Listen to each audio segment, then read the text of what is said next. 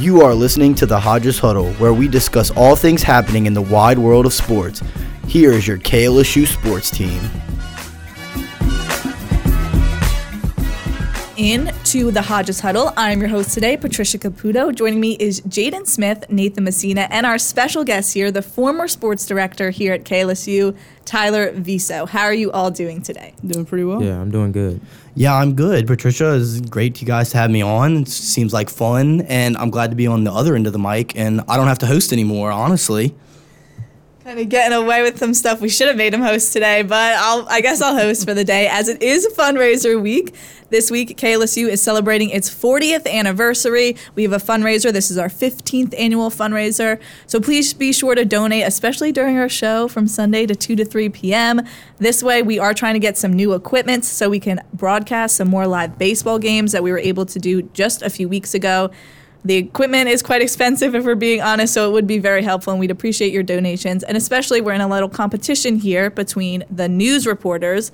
And so, if you donate during our show, Sunday 2 to 3, we have a chance to beat them and maybe get some bragging rights with that. But anyway, let's jump right into the show. Let's start off talking about LSU baseball as they defeated Butler 11 to nothing in seven innings.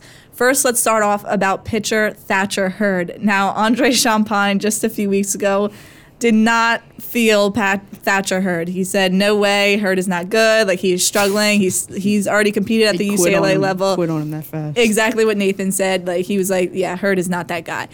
But then he showed that he can be that guy. He pitched six innings. He only allowed three hits and had 11 strikeouts.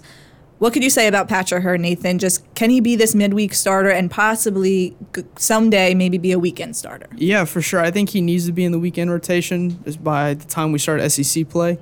Um, like you said, with 11 strikeouts and only three hits, that was in six innings pitched, which, I mean, that's pretty solid pitching right there. You need a guy like that um, when you start playing these nasty uh, SEC teams. And that slider he's got is nuts. I mean, he's just striking people out left and right with that. Um, he looks really good. Yeah, I agree. Uh, even for somebody that recently just started following baseball, I looked at that stat line and, uh, you know, that kind of blew me away because I just realized, like, oh man, this is crazy. I mean, 11 strikeouts in six innings is that's kind of ridiculous. I mean, to say the least. So yeah, I think he should be in the lineup from here on out. Yeah, I, I completely agree with both of you. I think one thing about Thatcher Hurd was when he was recruited out of UCLA because he was a transfer, he came in and you didn't really know what you were getting out of him. UCLA, the Pac 12, and the SEC are completely different, and you're getting two completely different kind of phases of the game. Right. And you couldn't force that guy into anything, and he just come off an injury.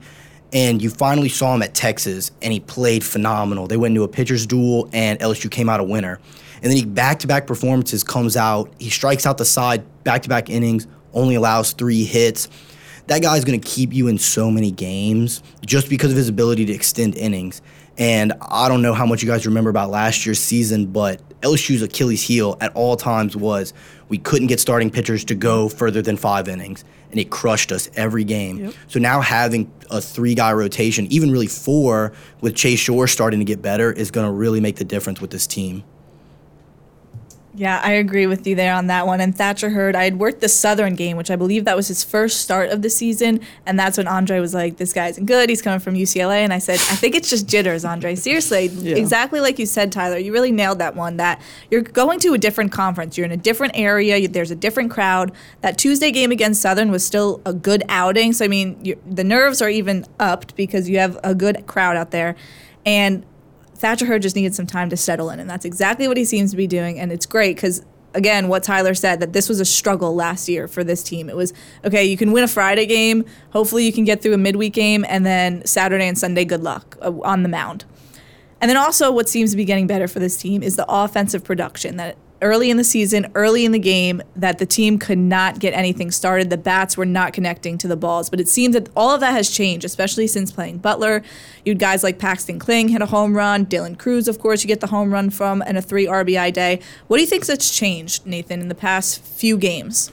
I think the biggest thing is just level of competition. I mean, let's be real. We went from playing solid teams in, in the Round Rock, and now and then we played Texas. Um, the last couple games we played Butler and Central Connecticut State, who aren't exactly top tier programs. So I think that's the biggest thing that's leading to getting seeing more hits early. But I think that is going to lead to higher confidence. I think guys are going to start hitting better because of that. Um, so I think due to like even though it is just a low level competition, it'll lead to higher and higher production. Yeah, I agree. I think uh, the level of competition has allowed a lot of these guys to find their rhythm and you know find their groove. And again, you know, it increases their confidence. You know, from here on out. Yeah. I the thing about this team right now is they're not playing anybody great, but you're not supposed to play anybody great because you need to figure out how your team gels. Right. You look at this team right now and they're so stacked and we're throwing people in the lineup like Paxton Kling, who's a freshman, and Gavin Dugas at the start of the season didn't really play much. You're figuring out who's good. I mean, the best example I can give right now is Cade Beloso. So I went to the game the other night when they played Butler. I looked up at the sheet. He was batting 714 because he hasn't been playing much, but he's hitting the cover off the ball.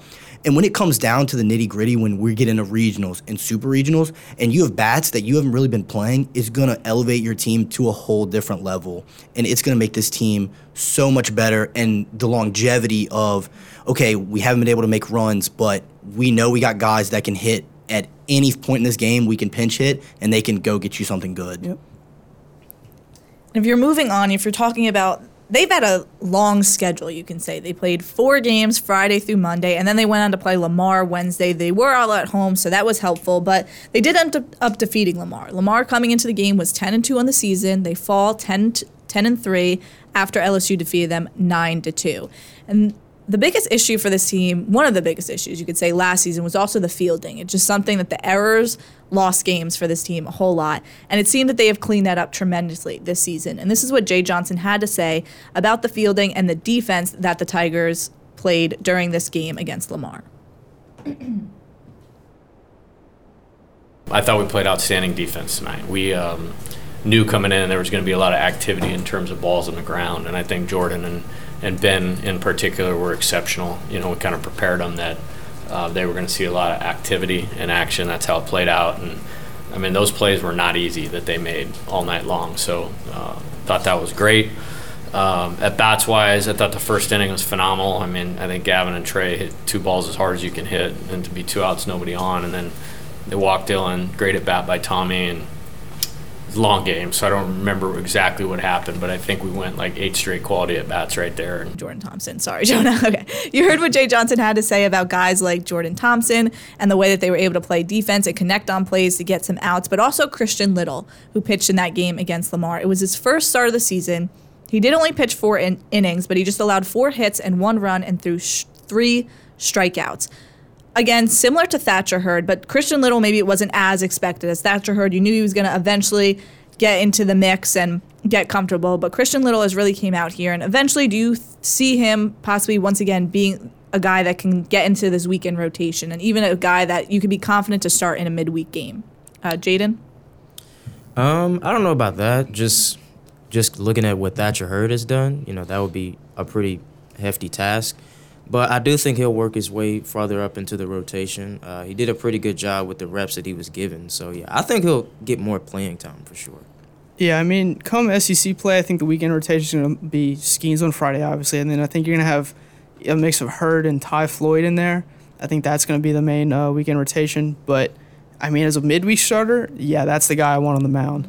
Um, in this game, he had .77 ERA allowed only four hits in the four innings he pitched. He's the guy I want on the mound. Oh yeah. Before this game against Lamar, I didn't really know what Christian Little's role on the team was going to be. He come in as, he had come in as a closer a bunch of times, and he looked really good and he looked dominant. And I didn't know how far he could be stretched. Mm-hmm. And the start against Lamar really showed that he could be a midweek starter. He could be a really pivotal role player in the bullpen. Or if worse comes to worse, he can really be a lockdown closer. The guy's got all the stuff for the making of a great pitcher. I don't know how much eligibility he has, but if he's got a couple years, I think with Wes, Wes Johnson, they're going to be able to really make that guy a dominant pitcher. He's got all the makings of just being dominant. Now, Tyler, you said this a lot last year So I'm going to ask you again because of what you just said. Do midweek games matter to you? oh god. Okay.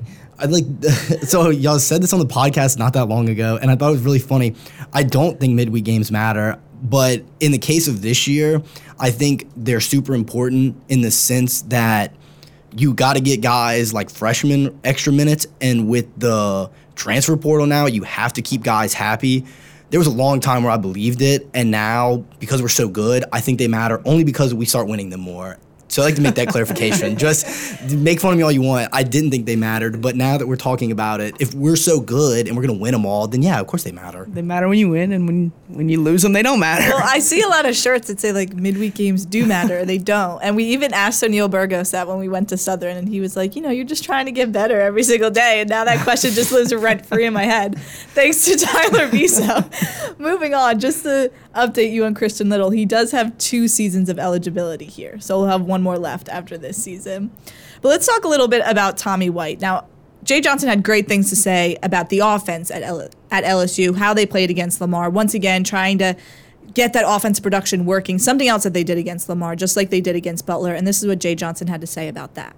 Probably just sticking to plan. I mean, you know, we scout a lot, and I watch a lot of games, and you know, young players, the game's hard, and so they can let it get a, a pitcher and at bat get away from them really quickly, and it just feels like this relentless thought that we're not going to do that, no matter what is going on. I mean, like that's two bullets and it's two outs, nobody on, and uh, our guys are in the right frame of mind to give those guys a fist bump and say, "Hey, great job, you're executing what we're trying to do," and not be worried about, "Hey, we have two out, nobody on." Um, you know, kind of playing against a different standard than winning type thing, and so. Uh, it's maturity, and again, it's going to get tougher for sure. And um, right now, I trust them to, to stay with that. If we just stay in character, um, we're going to have a good chance in every game that we play. Let's zone in on Tommy White. That was someone who hit 27 home runs at North Carolina. State last season, something that you could think is unthinkable as a freshman, and he did just that. And then he came here to LSU and was quiet for a little bit. In Wednesday's game against Lamar, Tommy White had a double, a home run, and four RBIs in that game. Tyler, let's start with you this time. How has he have you seen Tommy White coming into his own in these last few games?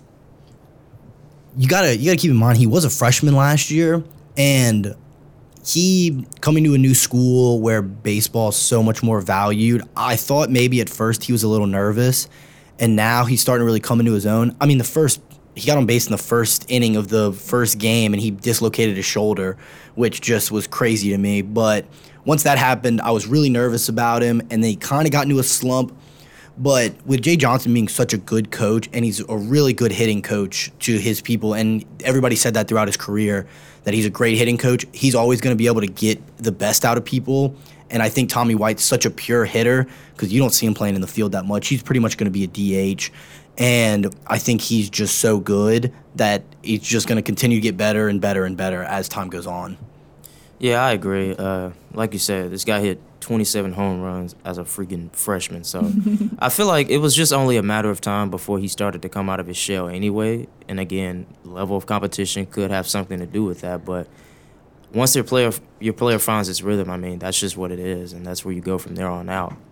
Yeah, I mean, same thing as you guys pretty much. It's just he's coming into a brand new system where, like Tyler said, it's just baseball is so much bigger here than it was at NC State. And I mean, for any of these guys, it's still so early in the season. For so many of these mm-hmm. guys that are coming in that are new, it's going to take a minute. Give them a couple games to settle in. You know, I mean, that, that first weekend, he was a little quiet, like you said, Patricia.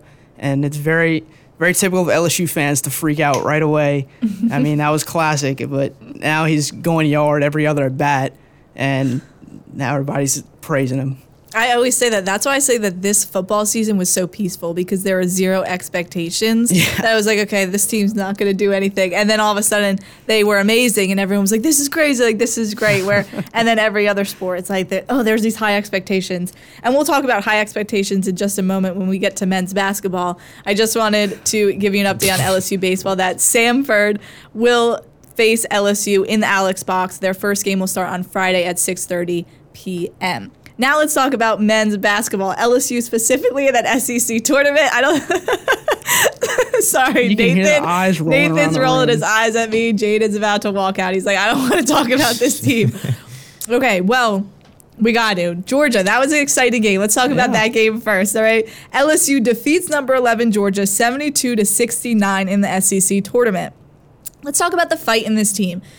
Quite frankly, no one expected this team to win. They were number 14. And I mean, Andre made a joke to me and Nathan, like, they should be like the number 15 seed. I mean, they shouldn't even be in this right now. It is what it is. But then they went out there and they went on to defeat Georgia. And it was a quite impressive game. KJ Williams scores 18, Trae Hannibal has 14. And then even a guy like Shawn Phillips, who came in, we'll talk about him in a moment, 13 points in the game. Did the fight look different in this team, Jaden? Something that we may have not seen all season? Yeah, I remember on the show last Sunday, you asked us, what did we expect to see? And I said, well, I expected to see them, you know, fight. You know, they don't really have much to be fighting for at this point, but, you know, just want to see them not give up on the season. So I was very pleased to see them fighting, and I like the energy that Shawn Phillips brought from the bench, especially considering Derek Fountain's absence. So I was definitely pleased to see that. Yeah, I mean, I haven't seen him play like that since the Arkansas game, the very first Arkansas game when we opened up SEC play. That was the only time this season where they looked like they did against Georgia. They showed fight, they exceeded expectations. I don't know what Matt McMahon told them going into this game, but clearly it worked. Um, and you'd hope to see more of that. But I, I personally, I love the effort that the team gave. They did it all season.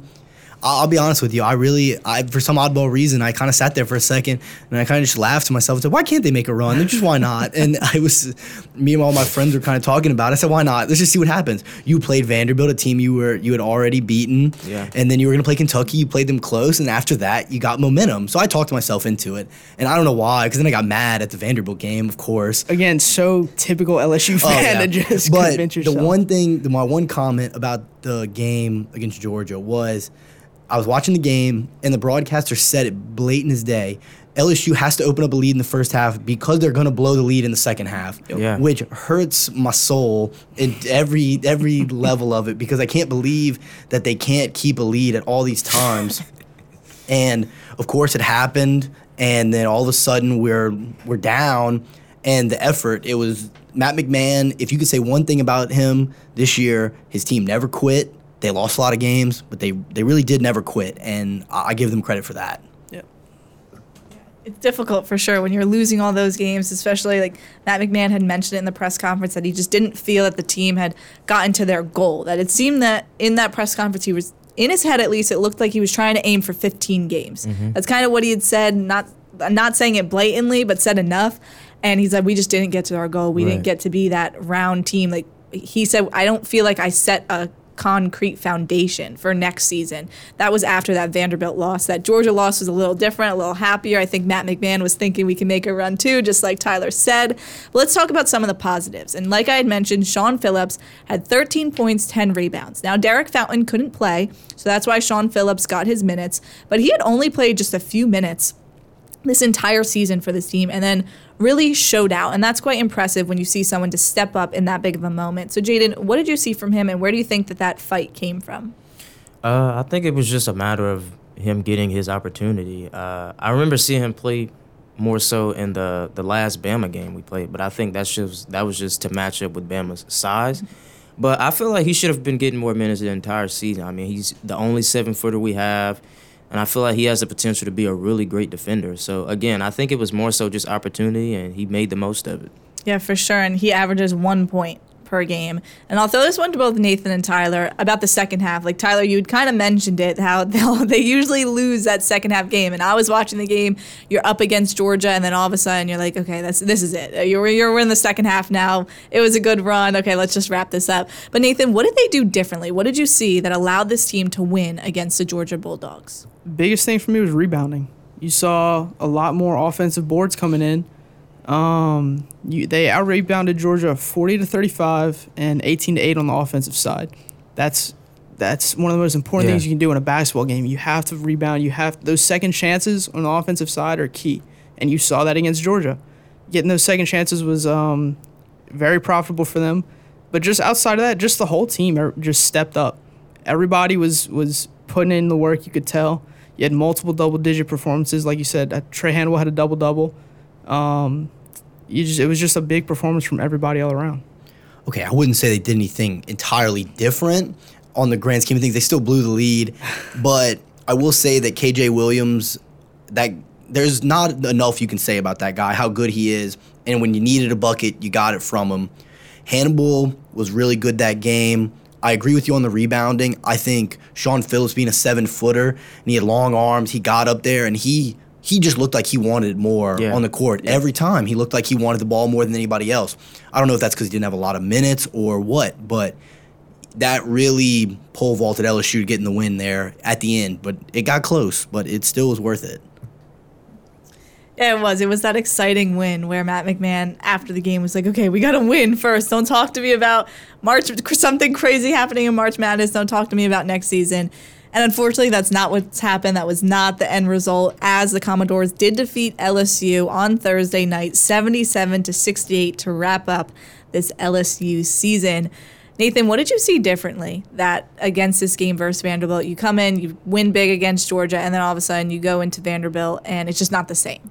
I don't I don't know. It was like they it was like they got their win and like they were just satisfied with it. I don't know what happened. I mean, I feel it's I don't know if they if it was a lack of effort or just mismatch or what. I mean, I don't know. My expectations were high like Tyler said. I convinced myself we were going it, we we're going to make a run. We got this. We can do it. It's doable.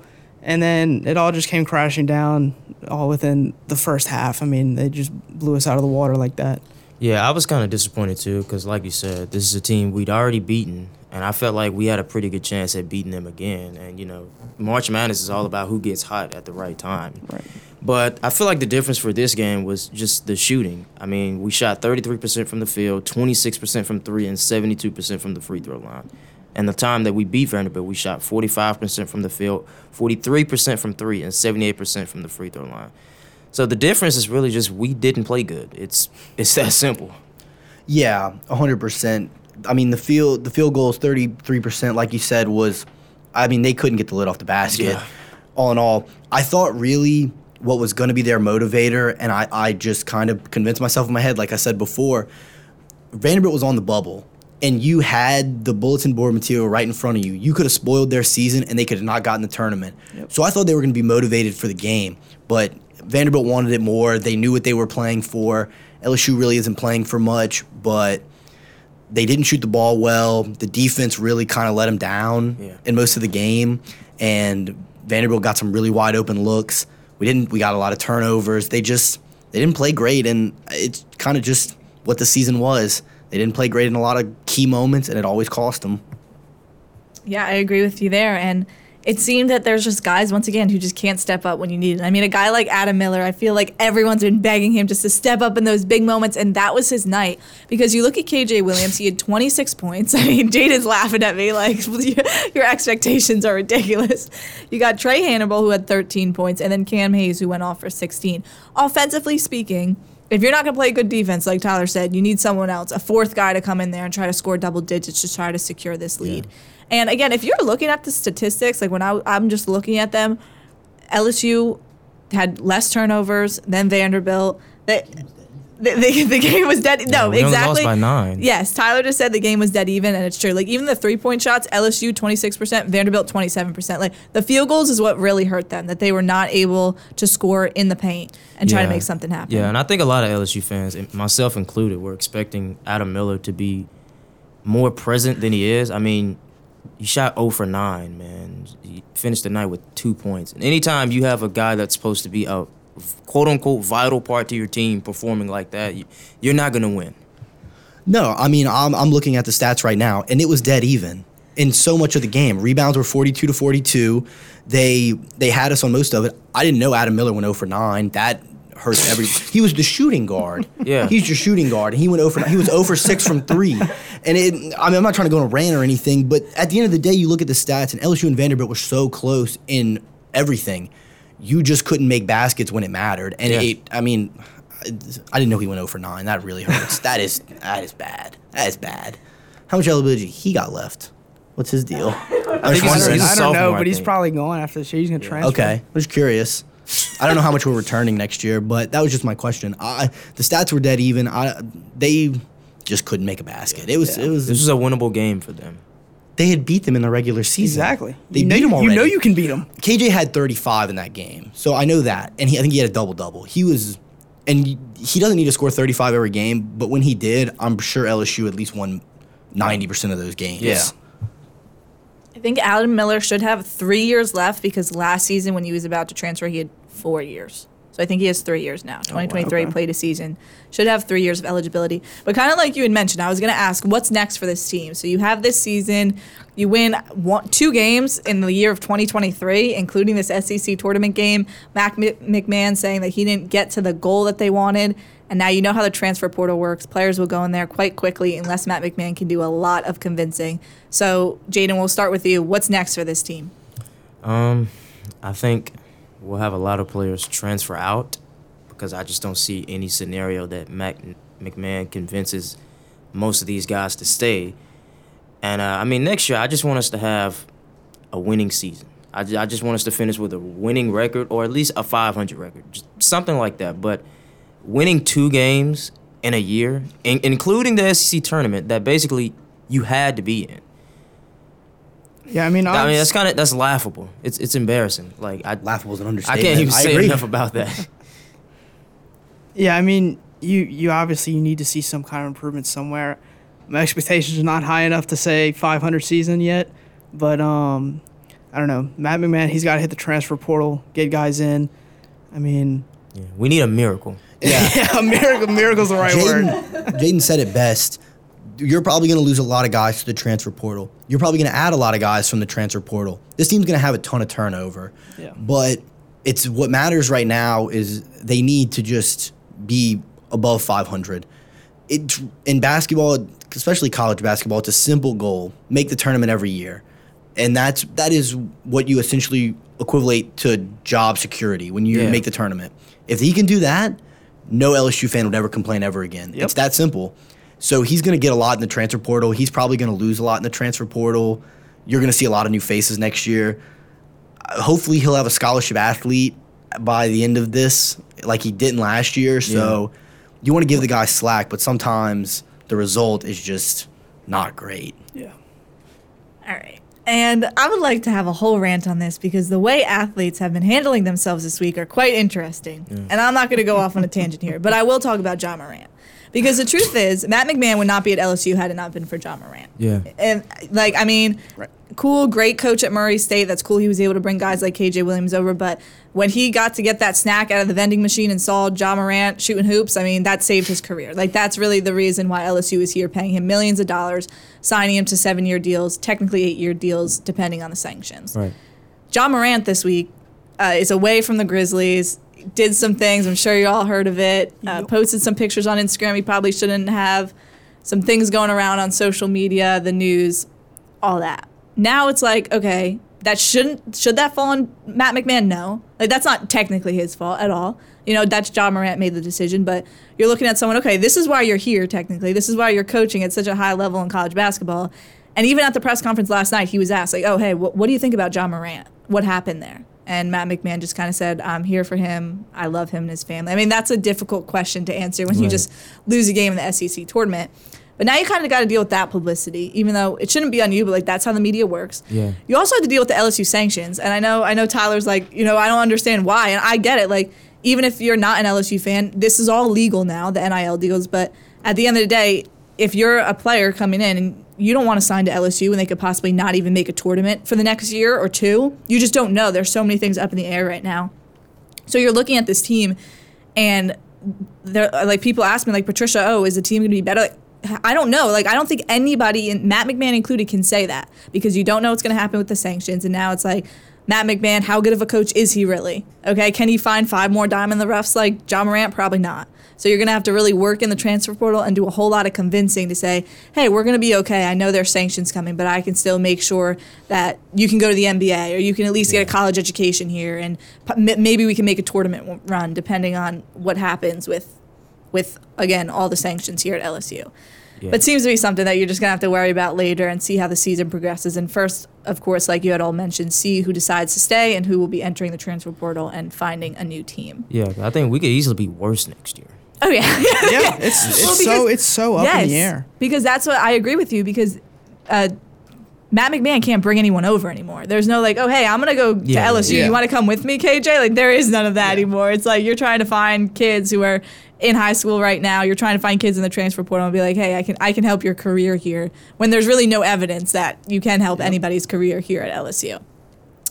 Before we jump into our next topic, I did want to remind everyone about the fundraiser. I mentioned it a little bit in the beginning, but our fundraiser here at KLSU runs till March 12th. It's the 40th anniversary here at KLSU. If you love our sports content and our podcasts and our shows, please donate from 2 to 3 on Sunday. This way we can afford some new equipment to live broadcast more baseball games and all sports games, college sports games, of course. It does give us a great experience. Moving on, let's talk about something that I know Nathan had a lot to talk about. I think he's written a whole essay about this topic.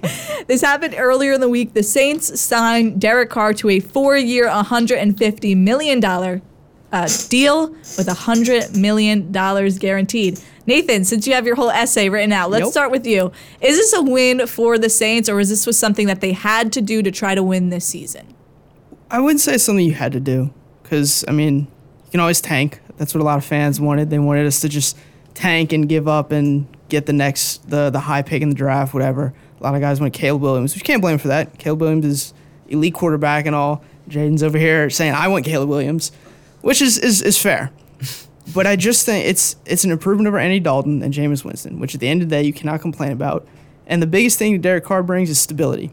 That's what this team needed at quarterback. You need stability. You need a guy who you know can like be a starter for a couple years, and who's gonna, like I said, bring that stability. So what he another thing he brings to the Saints is the ability to stretch the field.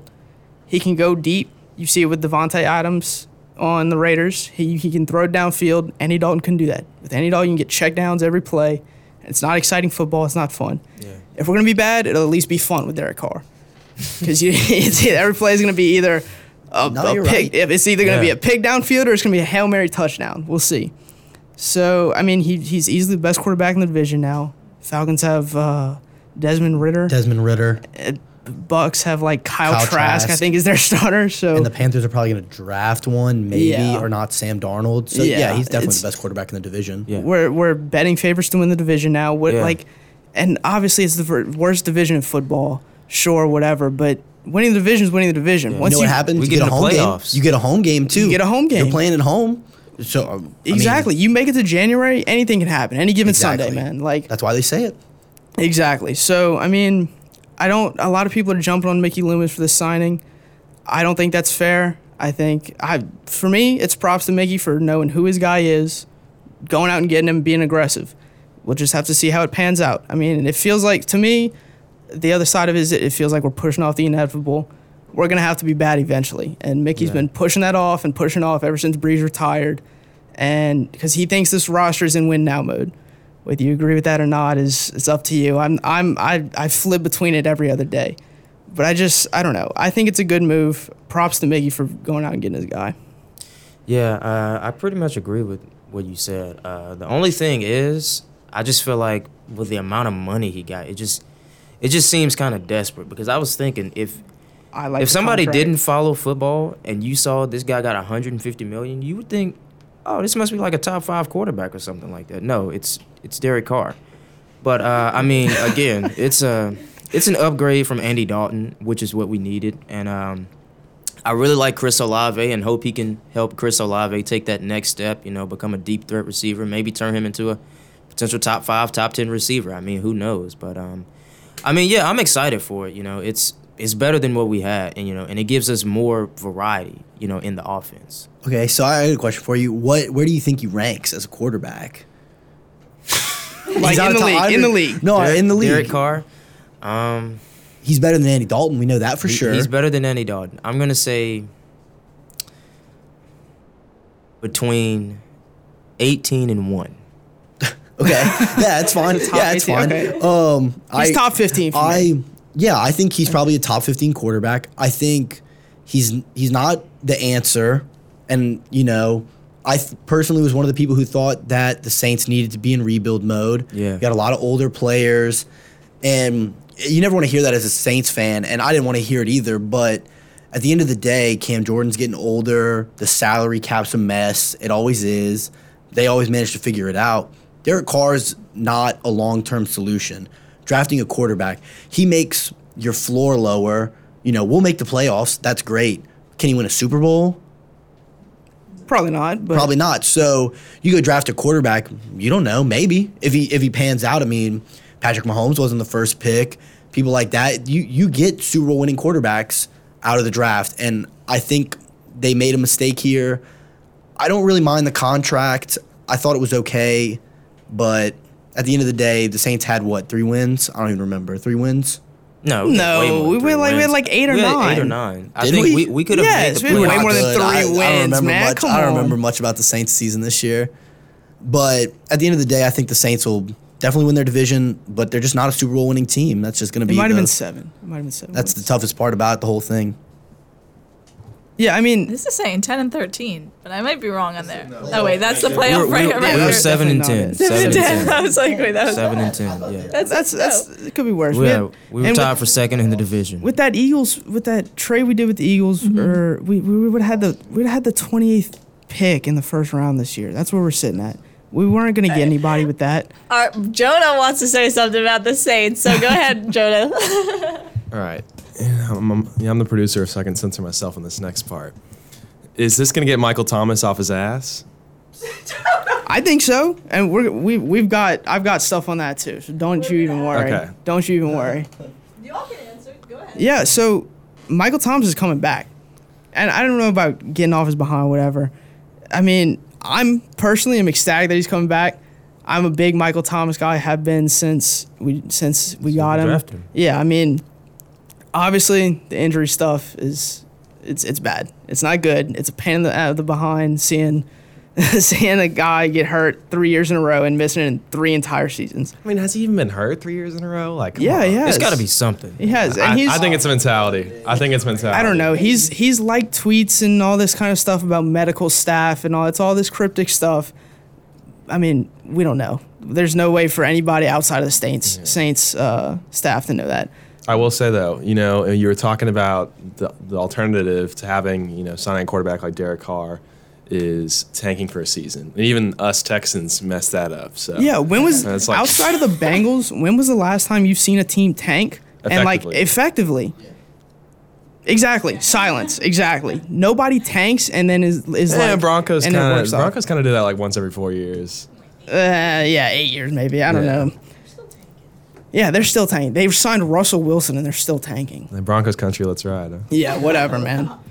The Broncos will be for another day because they have a great team and they still can't figure it out. Yeah. And they've been trying to figure out ever Well, since. Well, now they've Peyton got Manning Sean retired. freaking Payton up there, but They. Oh yeah, you're right. Wow. Yeah. Yeah. Good times. Yeah. And this is like just a year ago we were talking about Sean Payton retiring and everything. hurts my heart. crazy stuff. But no, I don't know. I'm kind of eerie about this Derek Carr signing. I understand why you did it because even I was looking at some Instagram comments and it was some Jets fan saying, I am scared right now that this Jets fan thought they were going to get Ryan Tannehill, but I'm pretty sure he's already secured. And he was like, this is who we're going to have to live with, Ryan Tannehill. And we're not going to have another quarterback because they signed Derek Carr and Jimmy G is going to go somewhere else and we're not going to get ah. Lamar.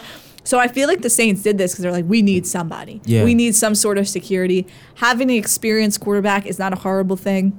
I can go on a rant on how I think the Raiders disrespected Derek Carr. Oh, for I sure. mean, to say that he was the whole problem in that organization Ridiculous. when Jon Gruden Yeah. gets fired the way he did, when Henry Ruggs, and I mean, like, it wasn't just like, oh, a Henry Ruggs incident and a Jon Gruden emails resurface. It was like three other players who get arrested, and all the first round draft picks for the last like 10 years aren't even on the team anymore. Right. Dennis Allen drafted Derek Carr, I believe, in 2014. So there's a reunion there. I mean, it makes sense. It's a it's a fit signing. I mean, Patricia, I don't know that it's a it's a last ditch attempt to just rush and get a quarterback. They've been after Derek Carr. Yeah, like they all never they never sold anything. They always were upfront with him, and they I saw that in an article today. So they always wanted Derek Carr, and they never really tried to get anybody else. He's been Mickey Loomis's guy since day one. Derek Carr, I think, had three different head coaches throughout his tenure Yeah. as as a, the Raiders quarterback. And at the end of the day, that's in the NFL. It's really hard. Yeah. you got to keep your people together, and you see with winning dynasties, they keep their people together. Continuity. So it's really tough for them to do that. If he can get some stability, I think they can be really good. I don't know if they can win a Super Bowl, and it's really just That's obviously the goal at the end That's of the day. and that's stability's been Mickey Loomis's biggest thing in New Orleans with with promoting guys like Dennis Allen, in-house hires, trying to keep trying the to culture keep the together. roster, That's what they the said they were going to do. Exactly. I think this is also a really good litmus test of how much do you trust Dennis Allen. Oh, yeah. Because if this whole experiment fails, you're going to blow it up. It's Yeah. over. Yeah. The Saints will be full rebuild at that point. Yeah. So I think Derek Carr is the perfect way to assess Dennis Allen and Pete Carmichael as play callers and see how good this team can really be and how much you really trust them.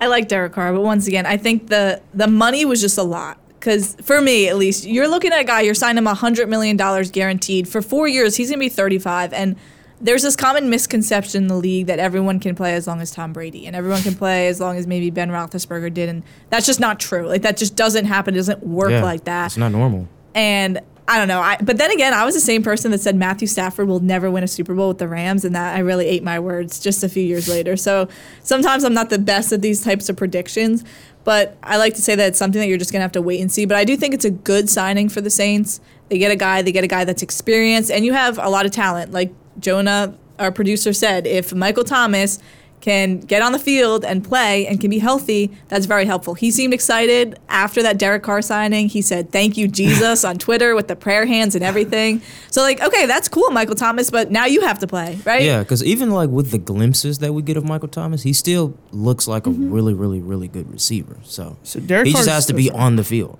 Yeah. Derek Carr's brother, I don't know if you saw this. He said that Michael Thomas and, and Tyrann Mathieu were the main two guys recruiting Derek Carr, like telling him, please come down here and Oh, play wow. with us.